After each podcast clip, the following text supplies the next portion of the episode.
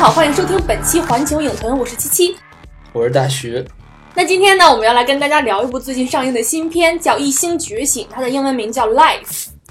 那么其实呢，我们最开始去看这个片子，主要是因为这个片子的卡斯还是比较强大。首先，呃，有我特别喜欢的杰克·吉伦哈尔，然后还有就是死侍，呃，瑞安·雷诺兹，然后还有应该是《碟中谍物》里面那个女主角 Rebecca 什么 Ferguson。然后我们刚刚说的呢，就是出现在海报上这三个人物。另外呢，还有一个非常有名的日本演员，就是真田广之，相信大家肯定就是这个人特别脸熟。对，就是《无极》里面的那一个，除了张中健以外的另外那个外国人。我是特别喜欢死侍的，就是杰克·基伦哈尔对我来说就没太大的所谓， 那你为什么喜欢死侍啊？就是可我喜欢的可能是死侍，而不是那个角色。对，哦，我喜欢杰克·吉伦哈尔是从《死亡幻觉》还有《后天》那个时候就开始了。那个时候可能就是觉得啊，这个人感觉哇，这个眼睛特别会说话。啊，就跟我喜欢那个莱托的理由是一样的。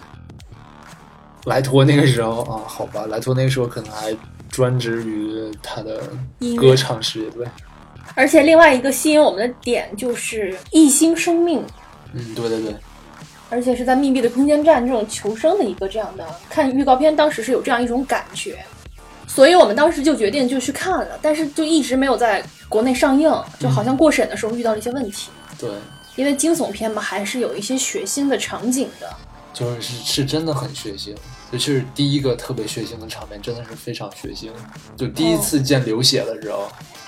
那大徐，你最后看完这部电影，对这部电影是一个什么观感呢？大概印象怎么样？我觉得我对这片子印象还挺好的啊，就电影来说，我觉得我我的槽点没有很多。你呢？我看下来也觉得还不错。其实我是一直在关注这部片子的北美口碑之类的一些事情的。啊中间有一段时间，听说它的北美口碑扑街了，啊听说提前场、预热场只有四分，最后打出来，哦，所以我就带着一个不太期待的心情去看，最后还是挺惊喜的。起码它的那种惊悚感是很很足的，就是全程我没有走神儿。嗯，我不觉得就是它到扑街那种程度，我觉得可能就是有些地方其实可以更好吧。嗯嗯，但是我觉得就是它整体这个就是故事本身概括来说，其实我觉得还挺有意思的。而且它的设定有新意。就这这种片子，其实对我们对已经对看了一些了，就是是怪物啊，就是一星生生命啊什么的嗯，它的这个设定会让我觉得有一些新意。是，而且我真的很久都没有在电影院没有走神儿了。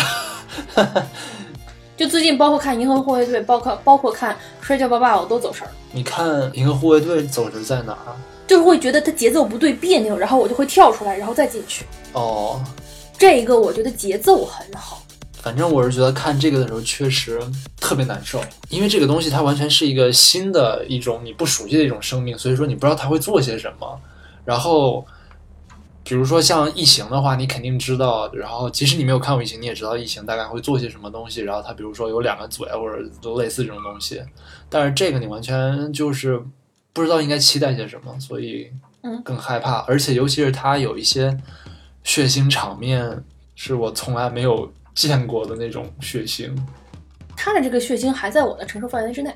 我听大徐就是看的时候一直在那 no no no no no， 啊，是是，我看的时候真的是，我就觉得我我不想看那么就是，但是我在这部片子为什么在我的接受范围之内？就是我第一没有看到残肢，嗯，就没有看到断面，哦，反正我没有特别的感同身受他的那种痛苦。我觉得看这个就是它的那种血腥场面，是我觉得有一种很凄凉，特别凄凉。因为比如说异形的话，你可能觉得它暴力或者血腥，但是它不是在一种失重情况下的那种。嗯。而当这种暴力场面在失重情况下的时候，是有一种非常孤独和悲凉的感觉。对对对，那你把这部片子推荐给什么样的人群呢？就千万别带小孩儿看，是我们可以达成共识的。小孩当然不能看了，我觉得。有有点吓人，就别带孩子去看了。如果你很害怕这种血腥暴力的话，也不要看。有有晕血的话，对有幽闭恐惧症的不能看，啊、o k 嗯，还有就是硬科幻迷就不要看。对，因为我觉得肯定硬核科幻迷会找出来很多漏洞。就像我是一个软科幻迷， 就是我对它科学层面那个合理性我没有要求特别高，所以我并不会因为这个出戏。那如果你是一个对这些合理性要求极高的人，我觉得可能会一直在出戏，啊，我觉得会的。嗯，会让你的观感极度下降。嗯，反正我对这种科学上的合理性，我要求也不高。我觉得嗯，还挺好看的 就行了。 对对对，气氛造足了，我们这种观众就可以满足了。对，但是比如说你要是给我们一个，比如说什么类似于社会伦理或者是那你就要求高了。对，但是这种嗯啊是我们的理解范围之内的对东西这个的话，我们有些是理解不了的，因为、嗯我们属于半吊子理科生，就嗯，对，也不是说实验室那种背景的。对对对，我们觉得就合理，OK。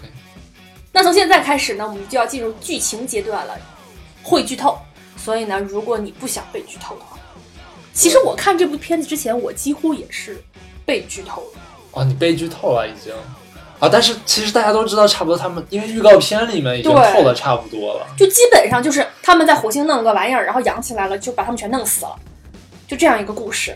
对，当然最后有一个小翻转，但是这个无所谓。就是你如果想带着一特别惊悚的什么去看的话，就可以关掉了。对，如果你觉得无所谓呢，那就接着听吧，因为我觉得这部片子不会大火，不是会所有观众都去看。不会啊，这种一般没有什么群众基础的，很难。嗯，而且就跟《摔跤吧，爸爸》这种口碑做出来的也不太一样，就我觉得它不会火。首先，这个类型不太好接受。那大徐，你给大家讲一下剧情吧。预告片里都讲过了，就是他们他们从火星采集的土壤样本里面发现了一个单细胞的一个生命，然后他们非常的欣喜。然后当他们渐渐的开始把这个单细胞养起来之后，发现这个这个东西不是我们所理解的理解范围的那种生命，然后他会想方设法生存下来，然后就可能会牺牲掉所有这里面宇航员的生命。然后，所以最后呢，就相当于是一个逃亡以及避免这个生物返回地球的这样一个故事，对吧？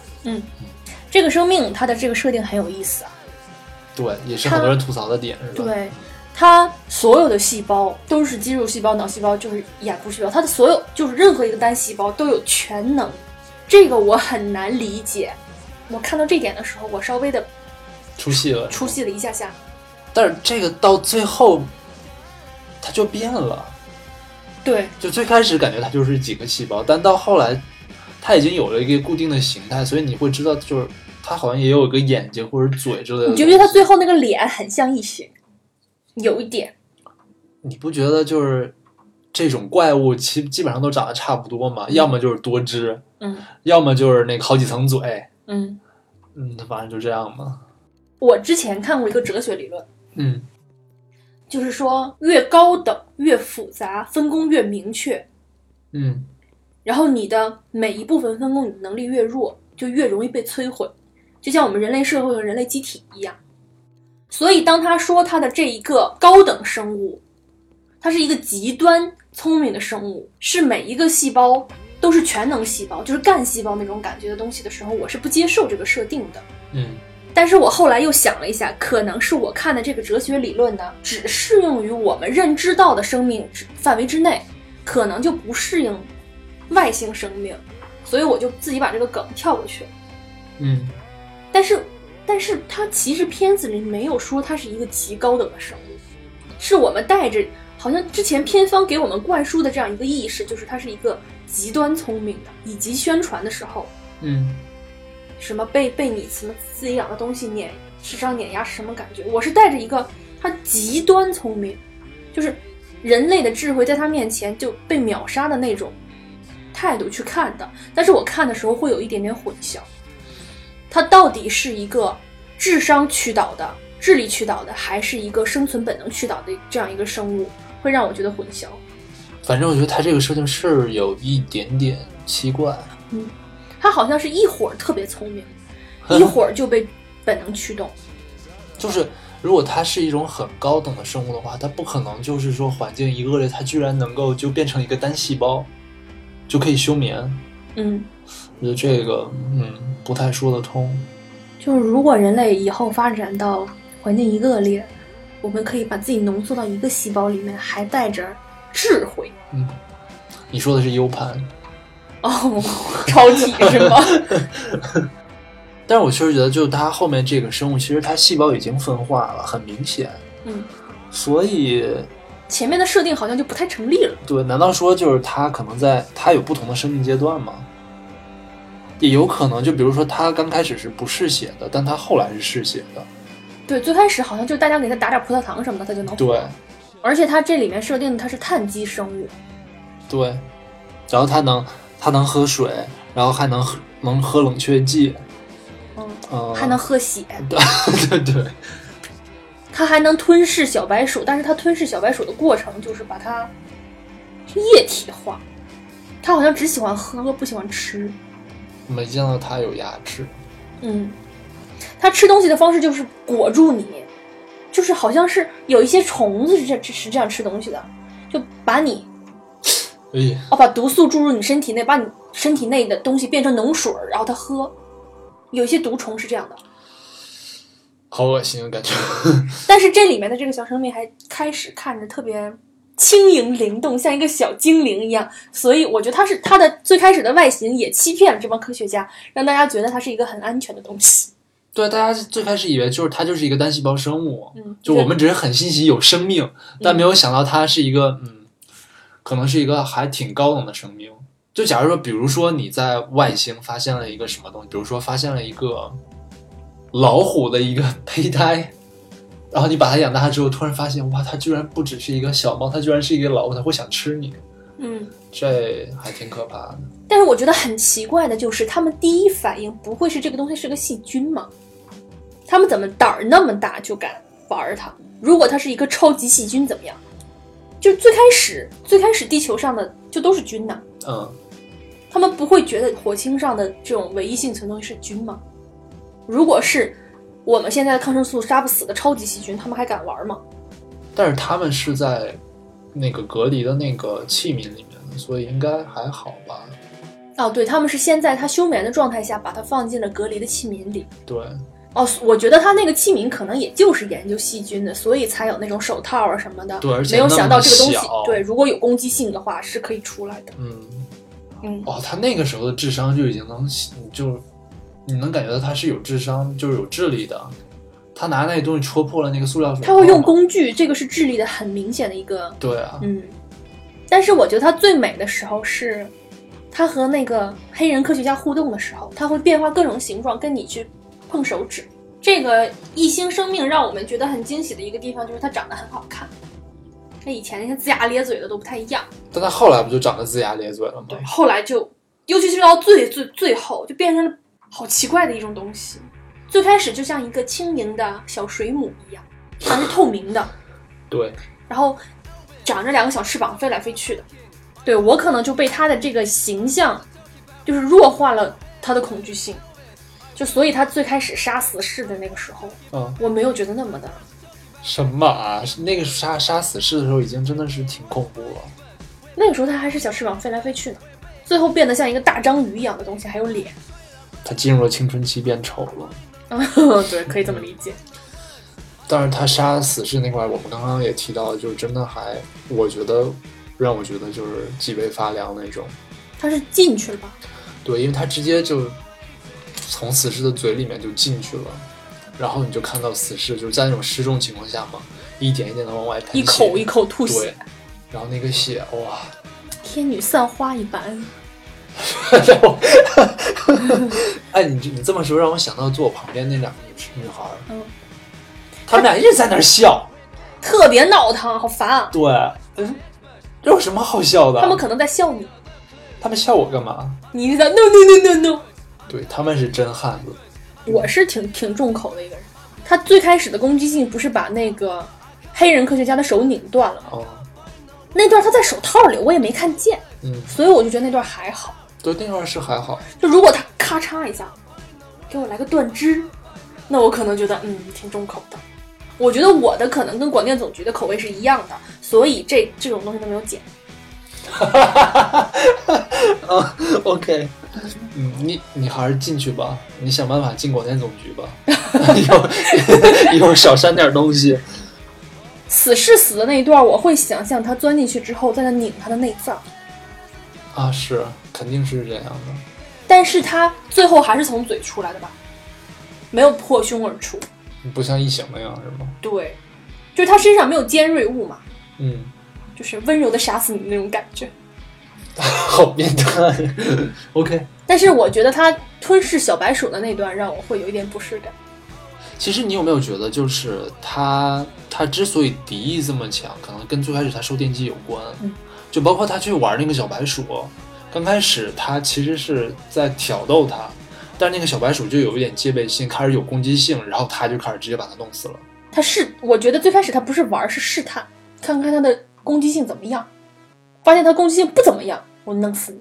但是旁边飘着死士的尸体呢，那么大一块肉还没凉呢，他干嘛非要去吃那个小白鼠？他是真的是吃了小白鼠吗？还是说他只是把它弄死了？我觉得是吃掉了，化成自己的一部分能量了。哦、他去他去把那个他从死士的内脏里面出来的时候，他也变大了一点，好像。嗯，我们之前提到一个情节，就是他被电击嘛，就是修太过于痴迷于这一个一星生命了，所以电影里面他自己的解释就是我有点儿沉迷，所以我可能就精神恍惚，就造成了一个操作事故，导致了舱内可能就是培养皿里面环境条件变化，然后这个一星生命那个时候已经有一小块儿了。对，已经发展成像一个小蝴蝶那样的东西了嗯，然后就休眠了，然后他们就就想，哎呀怎么办呢？要不我们拿电电电它吧，说不定就醒了。这真是不作死就不会死，你觉得他是故意的吗？我觉得不是，我觉得他是特别害怕这个东西死。就他是挺痴迷的，嗯，这个也是这个电影很大的一个槽点，就是它的没有职业素养。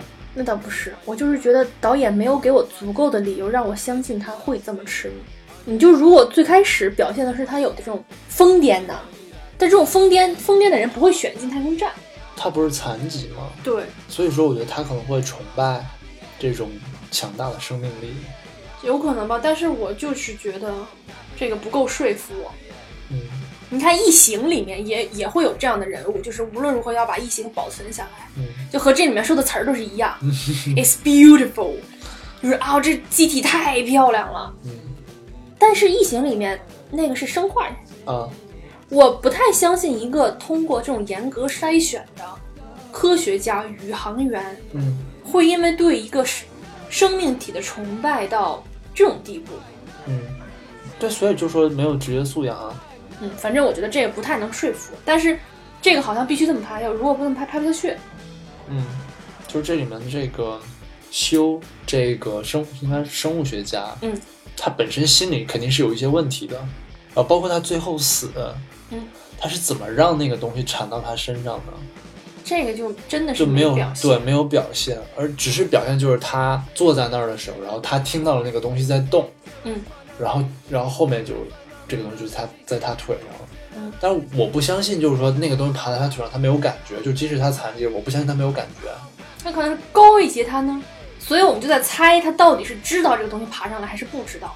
我们俩都更倾向于他知道，他就算感觉不到，他也能看到吧。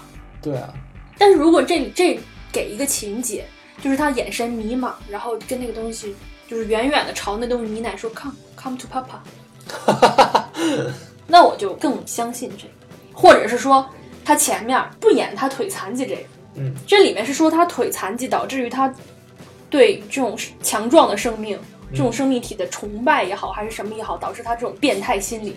嗯那如果是他是一个正常的中年人，嗯他的孩子死了，因为什么病死了，嗯然后他在培养这个小生命的时候，萌生了一种父爱，因为这里面也提到了说，这个东西在有活动能力之后，死士就说了一句：“哎，你当爹了哎。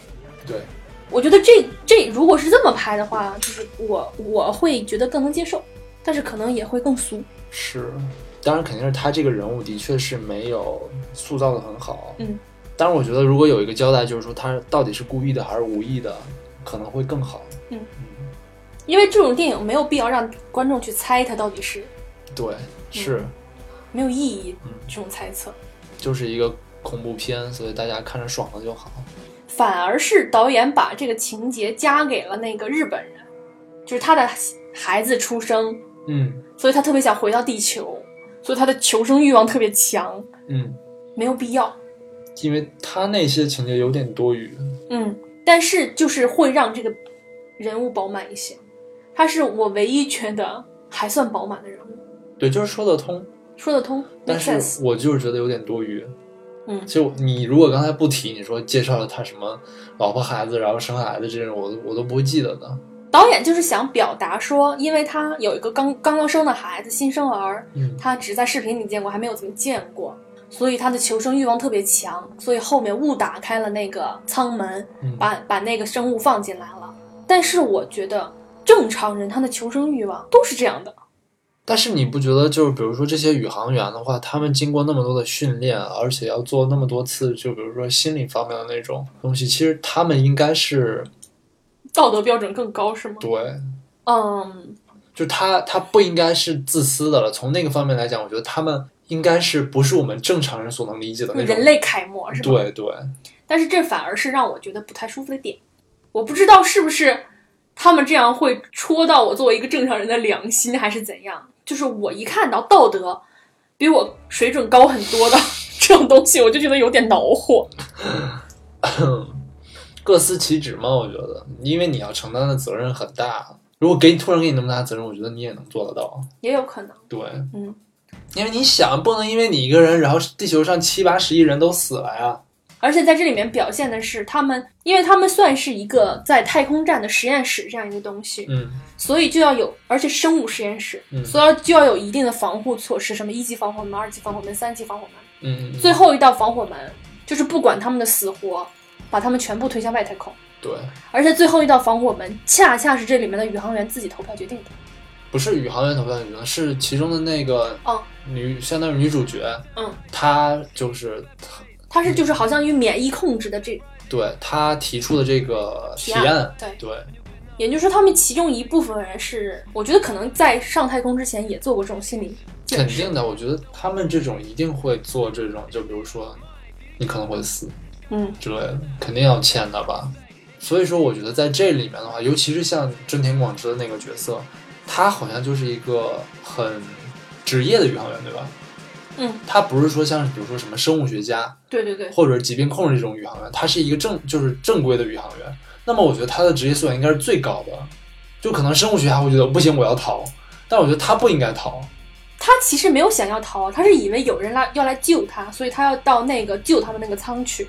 好吧，但是我觉得他他当时有一个道德瑕疵，就是他没有联系其他两个人，嗯对而直且接自己去了。而对，而且他不知道究竟那个东西现在在哪儿，他就去了，就他自己可能都不知道，就就是他当时冒的风险就是可能会把这个东西带回地球，但他还就是选择是慌去了嘛。所以就不应该慌呀、就你你作为一个职业的宇航员，你就不应该慌。但是我不觉得这个桥段让我不舒服，可能就是因为他在冲出去之前就对着女儿的照片说什么“小梅，爸爸回来了，爸爸一定会回去的嗯”，这个可能就从我们正常人的这种情理角度来讲是说得过去的。 ，OK，就是我当时也没有觉得这块儿很唐突，嗯我会觉得他突然说那句话很唐突。就爸爸要回来了。对，你可以看了一眼照片，然后你就跑，我都明白是怎么回事儿。哦，对，是哈、有点儿。嗯。但是就是人给自己打气的时候是会说出来吧？有有的人会说出来，有的人不会说出来。就照镜子说：“哎，我今天真好看，是吧？” 是这类似这样的，是对对吗对对对对？OK，你也有是吧？没有那你怎么这么了解？这种电影里面这种桥段很多，好吗 就就是因为看电影看多了，所以才会这样做。 ？OK，好好好好好，因为我是奔着就是死士去的，所以我觉得他死的有点过于早了，让我还挺不爽。对，我觉得他出场的那个时间总和，然后放在海报上面，就嗯，是他拍这个片子的时候，咖还很小，没有吧，或者可能只是一个友情出演，就死的太早了。而且他在这里面演的角色其实是有点像死士的，就是嘴炮王，他演的都差不多，差不多都是这样。他自己的性格是这样吗？我觉得是啊，我因为我 我我觉得我关注他那个 Instagram 怎么感觉有点儿，还是因为他演了死士大受欢迎之后，他在把自己慢慢扭向了那个方向？估计可能本来也是那样的，哦、我猜是。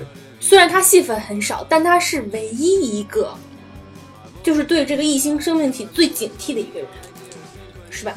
对他一直持保留意见，感觉、这里面其他人就大部分人都觉得哇，我们发现了新的生命，就就特别崇高、特别伟大那种感觉。只有他是觉得说，我们竟然给那个东西起了个名字，我们都不知道它是什么东西。我觉得这这一点儿是导演在讽刺吧，也是呼应了题目叫 “life” 嘛，生命。嗯，就是我们在对于未知生命的这个态度上，到底应该怎么样？我们是应该，就是我们是他的培养人，我们发现了他这样一个上帝视角，还是对这种生命保持着敬畏，就对我们未知的东西保持敬畏？就那一段儿，嗯、全民欢腾，特别高兴，然后选取了一个某一个小学的哪个小孩子，说我们给这个小东西起了个名字叫 Calvin，嗯，就那种感觉就特别的讽刺。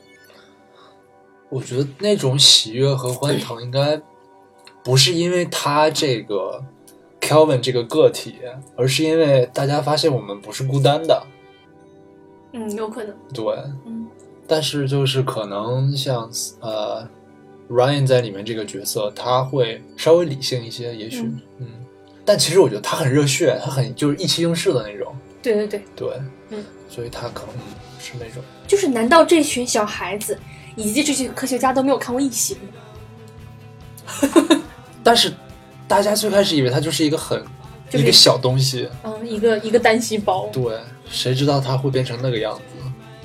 他如果一开始就是这个样子，大家肯定嗯，就是如果最开始发现一个蛋，大家就很警惕了。对。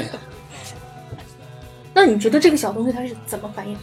单细胞繁衍？不知道呀，所以我觉得他最后那个很有可能是一个做了一个茧，我是这么想的，有点像异形，可能吧。那它能自己繁衍吗？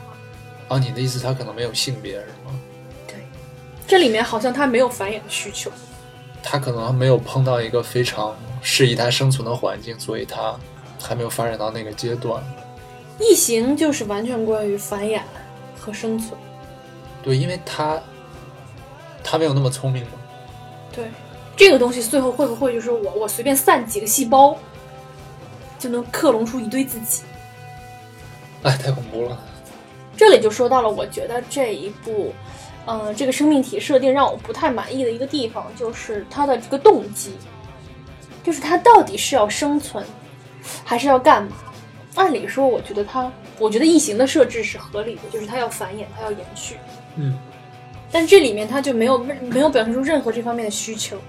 然后你说他要生存吧，好好的一些卡路里、一些蛋白质放在那儿，他也并没有去吸收，嗯，反而是在猎杀这些人的感觉。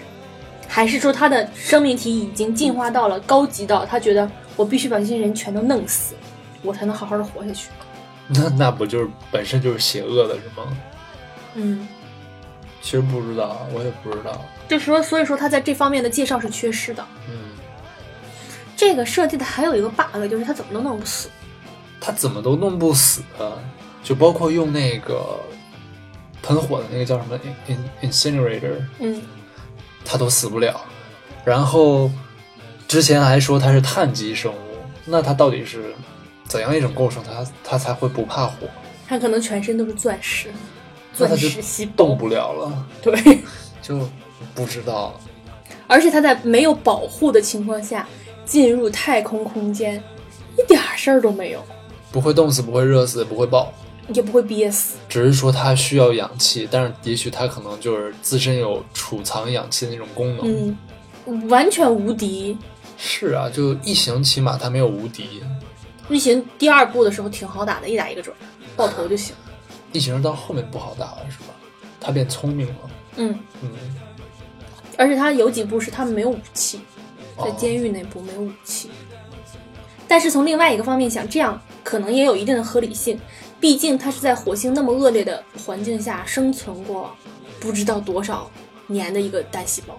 然后再就是它的学习能力很强，这一点还是挺惊人的。首先就是它会利用工具，这已经很厉害了，嗯然后它的学习能力又很强，这真的是让人感觉很恐怖。对啊，但是你从这么讲的话，你还是从一个人类高于他的角度去理解他，你把他当成一个小孩儿看。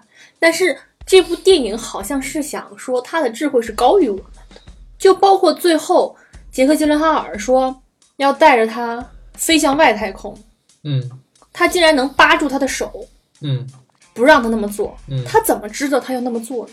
也就是说，他可以感知到我们的思想。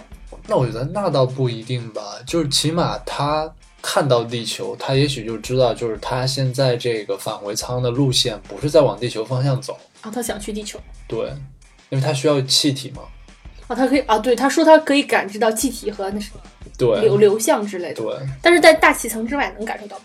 但他起码知道那是一个星球。如果他像，即使就是他跟我们一样从团，你也知道应该往陆地上走。当然这，其实这里面前面也说过，就是呃，杰克·吉伦哈尔他这个角色有肌肉萎缩，你说他这么聪明，他为什么会被诱捕呢？还是说他自己假装被诱捕？什么时候被诱捕？就是他们拿那个氧气棒去把他引到了那个逃生舱。他还是需要活着呀。我觉得他可能就是一种很聪明的动物，就比如说像我们地球上的这些，比如说可能要比狗聪明了，嗯，也许是达到什么海豚之类的这种，但是它可能还是动物性更强，它人性稍弱，就是也许他们之前在火星上没有达到文明。对，而且如果有文明的话，大家可能就会不会觉得很欣喜，当他们在火星上发现生命的时候，嗯那这部片子里面呢，有一个我们都认为是比较严重的一个 bug，嗯就是他们整个太空舰上的那个 commander，嗯，他的死。对他们最开始是发现了有啊、呃和地球的通讯系统坏了，对，然后就说要出舱检查，因为当时呢死士已经死了，嗯所以就只能这个 commander 说我是第二号的这个机械师，我出去修这个东西。嗯然后就发现其实是因为通讯设备的冷却液被这个异星生命给喝了，因为对它需要水。嗯然后他就打开了冷却出口的阀，然后就发现那个异星的那个生命，啪就粘到了他身上，因为他穿的太空服里面也有冷却剂，也是有水的，对，所以也是吸引到了异星生生命，嗯，然后就把他的那个太太空服弄坏了，让整个水灌住了。对，他就相当于是把冷却剂吸跑了之后，然后反正是他把那不知道是好像是装冷却剂的袋子给挤破了，对有那种反正感觉。对，然后就是他的那个这个 commander，他那个指挥官的那个呃航天服里面就全是水。渐渐就灌满了水，然后他们当时想的办法就是说把那个 commander 弄进来，嗯然后用那个喷火的那种东西，然后把这个东西喷走。嗯，对，但是后来就是这个 commander 就是边他们在边实施这个过程当中，他们觉得就是这个指挥官觉得可能就是有一定风险的，所以他就想跟这个怪兽 同归于尽。他是边往回爬边灌那个液体，他就快淹死了。对对到那个对阀门口的时候，对，然后就想同归于尽，然后就跟老吉一起开舱门。嗯，太空船的设定好像是要船外、船舱内一起开门才开得开。对，哎，那他们怎么出去的呢？他们是从另一个地儿出去的。哦，反正那个舱是要他俩一起开，对，但是他就转着转着就往开始往反关舱门的那个方向转，对，然后大家说不要啊，你就对，不能放弃啊。，对，嗯，但是其实他们确实是没有办法，就带进去就真的没有办法，对，因为我觉得喷火也不一定能把它嗯真的弄死。就他们也试了呀，死士最后不是还死了吗？对，他是怕火，但是他伤不到他，会让他难受。是，这里面最大的 bug 就是，他就这样伪光正的牺牲掉了，但是他并没有把这个异星生命带走。对，因为这个东西又蹦回了。他当时就是其实是可以跳一下的，就是踹那个航天站一下，自己弹走，就顺便带着那个就走了。对，但是他并没有，只是慢慢的松开了手。是因为我觉得正常人不不是正常人，就我觉得可能，也许当时他脑子已经不清晰了。嗯，但是我觉得如果足够清晰的话，你应该知道，就是你推开那个国国际空间站，你肯定就飞走了，然后这个东西可能就真的被嗯带走了，对，而且如果你把它抱紧的话， 脑洞有点大。嗯这部片子里面，这个杰克·吉伦哈尔这个人设也是有一点点意思，他算是第二丰满吧。啊，我觉得他还挺丰满的，嗯，就是他的动机都说得通。他就是在太空站上待了很长时间，什么已经超越了最长的时间，然后他的肌肉也开始萎缩了，然后他身体承受辐射的能力已经达到了一个极限，对，就而必须且要回去了。嗯，他不回地球的原因是因为他受过，他有那个 PTSD，、嗯，就是战争战战战后什么心理创伤，创伤后遗症。对，然后所以他不想回地球，他觉得地球还是挺虚伪的，嗯，嗯你知道我看这段时候我在想什么吗？啊就是他竟敢提到了叙利亚，啊，就是是叙这利里亚面肯定是有影射的然后我就想，还不是你们搞的，活该。 ，What the fuck？ 对我我我我没有没有办法控制我自己的脑子，我当时就是对我我现在因为叙利亚这件事情会对美国政府有很很强的敌视，这不是美国一个人挑起来的，这里面肯定有俄罗斯作梗，就各种各种利益集团。对，anyways，嗯哼，这里面就很像就是杰克·杰伦哈尔这个角色从那个锅盖头里面跳了出来，然后当了宇航员，然后当空间站上面只剩他跟另外一个那个疾病控制的那个科学家，只剩他们两个的时候，他们就打算跟这个东西同归于尽。然后老吉，老吉的意思就是说让他回地球，然后他就也不想回地球，他就想打算把这个东西带向外太空。嗯，嗯，他跟那女的说，就本来我也没想回去，然而人算不如天 算。其实还是跟那个异星生命有关系吧。嗯，哦你还觉得是他们有一些关系？他们最后呢，就是最后来了个大反转嘛，嗯，就是两个飞船就是撞了，他是他俩撞还是他们跟空间站撞？他们跟空间站的那个碎掉的残骸撞了。结果呢就不该回地球的就弹回了地球。对该回地球的飞向了外太空，嗯而且刚才我们说的就是杰克·吉伦哈尔他肌肉萎缩已经很严重了，所以说他在控制飞船的时候就遇到了这个怪兽的极力反抗，然后就偏离了轨道，真的降落在了地球上。这个时候就出现了几个渔民，说是说哪儿的话来着？反正反就是正东南亚，看脸像东南亚。亚或者是广西的，我觉得说的不是中国话，虽然我也听不懂广西话。嗯，反正就反正因为那个，就是它那个景色就很像那边儿的嗯什么桂林之类的，嗯，那种。然后这帮渔民就为为了要救杰克·吉伦哈尔，对，就把舱门打开了，他就在里面说 no no no no no，结果他们还是打开了，是，然后全剧终，就非常有可能拍下一部，但是好像赔了很多钱吧？是吗？反正我觉得在北美肯定是赔了，哦，看来口碑扑街倒是那什么。但是我觉得目前来说肯定还是赚钱的，国际上来说，他这个，你说这个片子会很贵吗？它有什么东西还很贵的？啊，就首先异形这个 CG，好像就五千五千八百万美金，这都没收回来啊！好像在在美国本土就三千多万美金，哎呦，真惨！好像是啊，那他要是五五千多万美金还不加宣发的话，那肯定赔了。嗯，但是好像宣传没有很非常狠吧。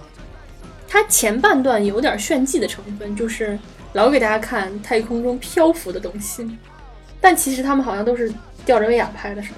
不知道我之前好像看过一篇报道，说他们这太空悬浮都是假悬浮，都是吊着威亚，说是什么特别假什么的。所以才便宜。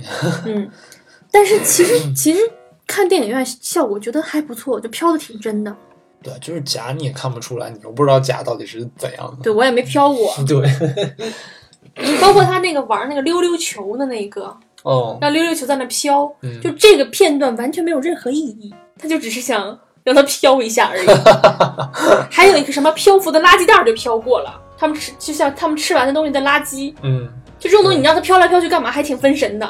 对我还以为最后那个会起什么作用，嗯但并没有。嗯哼，就那个溜溜球给了那么大一个特写，一点儿用都没有。你说这个东西降落地球之后，接下来会发生什么？他首先会喝水，他先把先把那几个渔民干掉，然后就跳到了海里面。但是不知道他喜不喜欢喝海水，他那冷却剂都能喝，海水应该也没有什么问题。然后喝饱了以后变得特别大，他会不会越长越大？有可能。但是他最后已经变成了一个网状物把老吉缠起来了。对，所以我特别觉得那个他的，嗯终极形态到底是什么？会所以让我人觉得那个就很像他的茧。嗯，然后孵化出来一堆小那个，呃，然后就生活在海里了。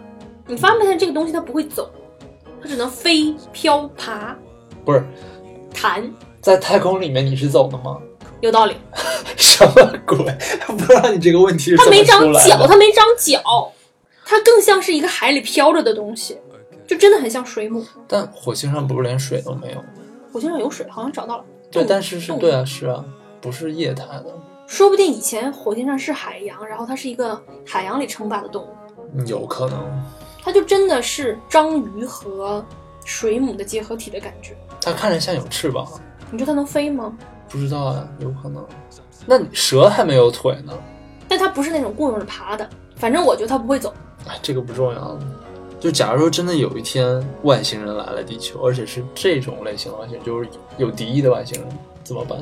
首先，我相信外星人是百分之百有敌意，我不相信有降临那种传达善意的隐形手段。我也觉得可能就是我还是看《三体》看的那什么一点儿，就是黑暗森林法则，我 特别坚信。我也觉得我们不应该往外就是散发讯号，霍金不也警告我们吗？嗯，就我觉得这个真的是很危险。就你想象人类就是原始社会的时候，你突然发现一个你没有见过的部落的人，你肯定第一种办法就是先灭掉他。而且，如果我们相信所有的生命都会消耗资源的话，嗯，那就是更更要遵循这个法则。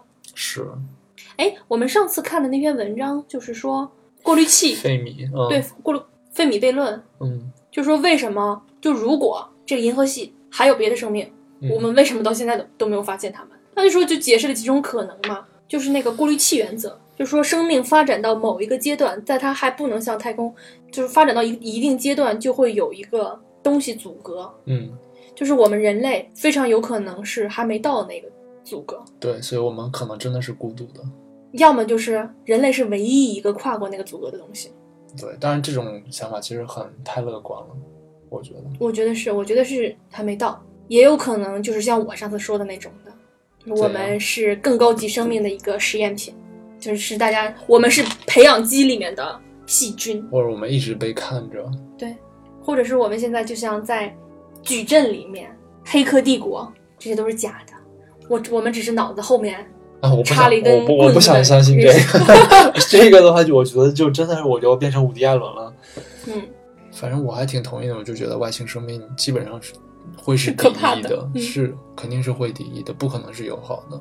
友好的话没有什么意义，你看人类都是同一个物种的，对啊，都是打成这逼样，对啊，所以我就说，就是如果有一天外星人来了，我们就可以同仇敌忾了。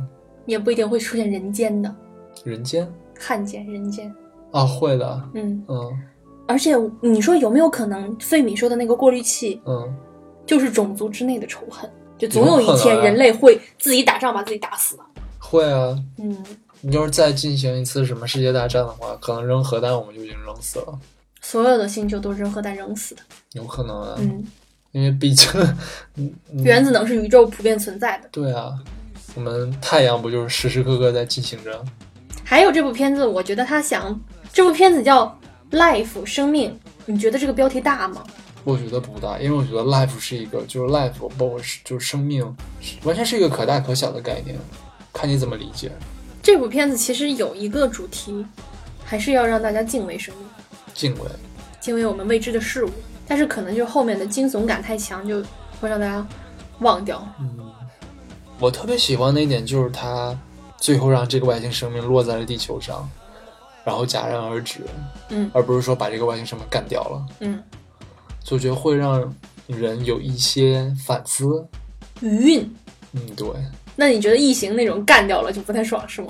就是我觉得异形它它没有让你想这些东西的意思，但是我觉得这个它是有让你想这个的意思。嗯异形嗯一直在外太空干来干去的，好像最后是有一点要回地球是吗？是嗯第四、四部吗？第四部也没有，那他们最后是往哪儿走？第四部。第四部我忘了，反正也是坐飞船走。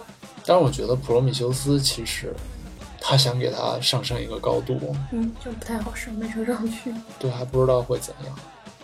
OK，那今天这一部《异星觉醒》就跟大家聊到这里了，大家可以根据自己的需求选择观看。我觉得他是值得值得一看的，嗯，就如果你想去看个惊悚片解个压的话，对但是又不敢看鬼片，我觉得看这种正合适。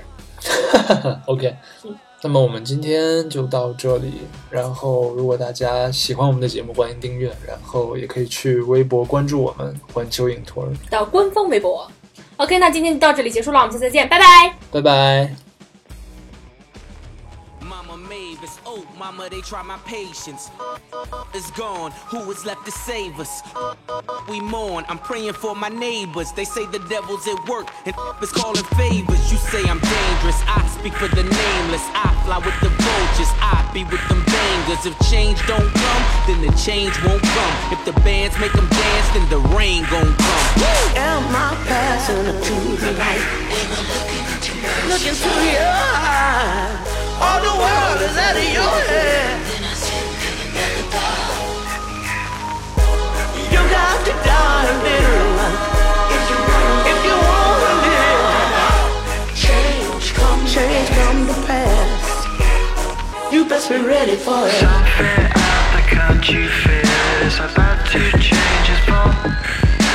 Yeah, yeah, yeah, it's a shift in time, but I won't get tired at all. Let me out, let me out, let me out, let me out. Look into my eyes, mama, tell me what you see. Tell me there's a chance for me to make it out the streets. Tell me that I won't die at the hands of the police. Promise me I won't outlive my nephew and my niece.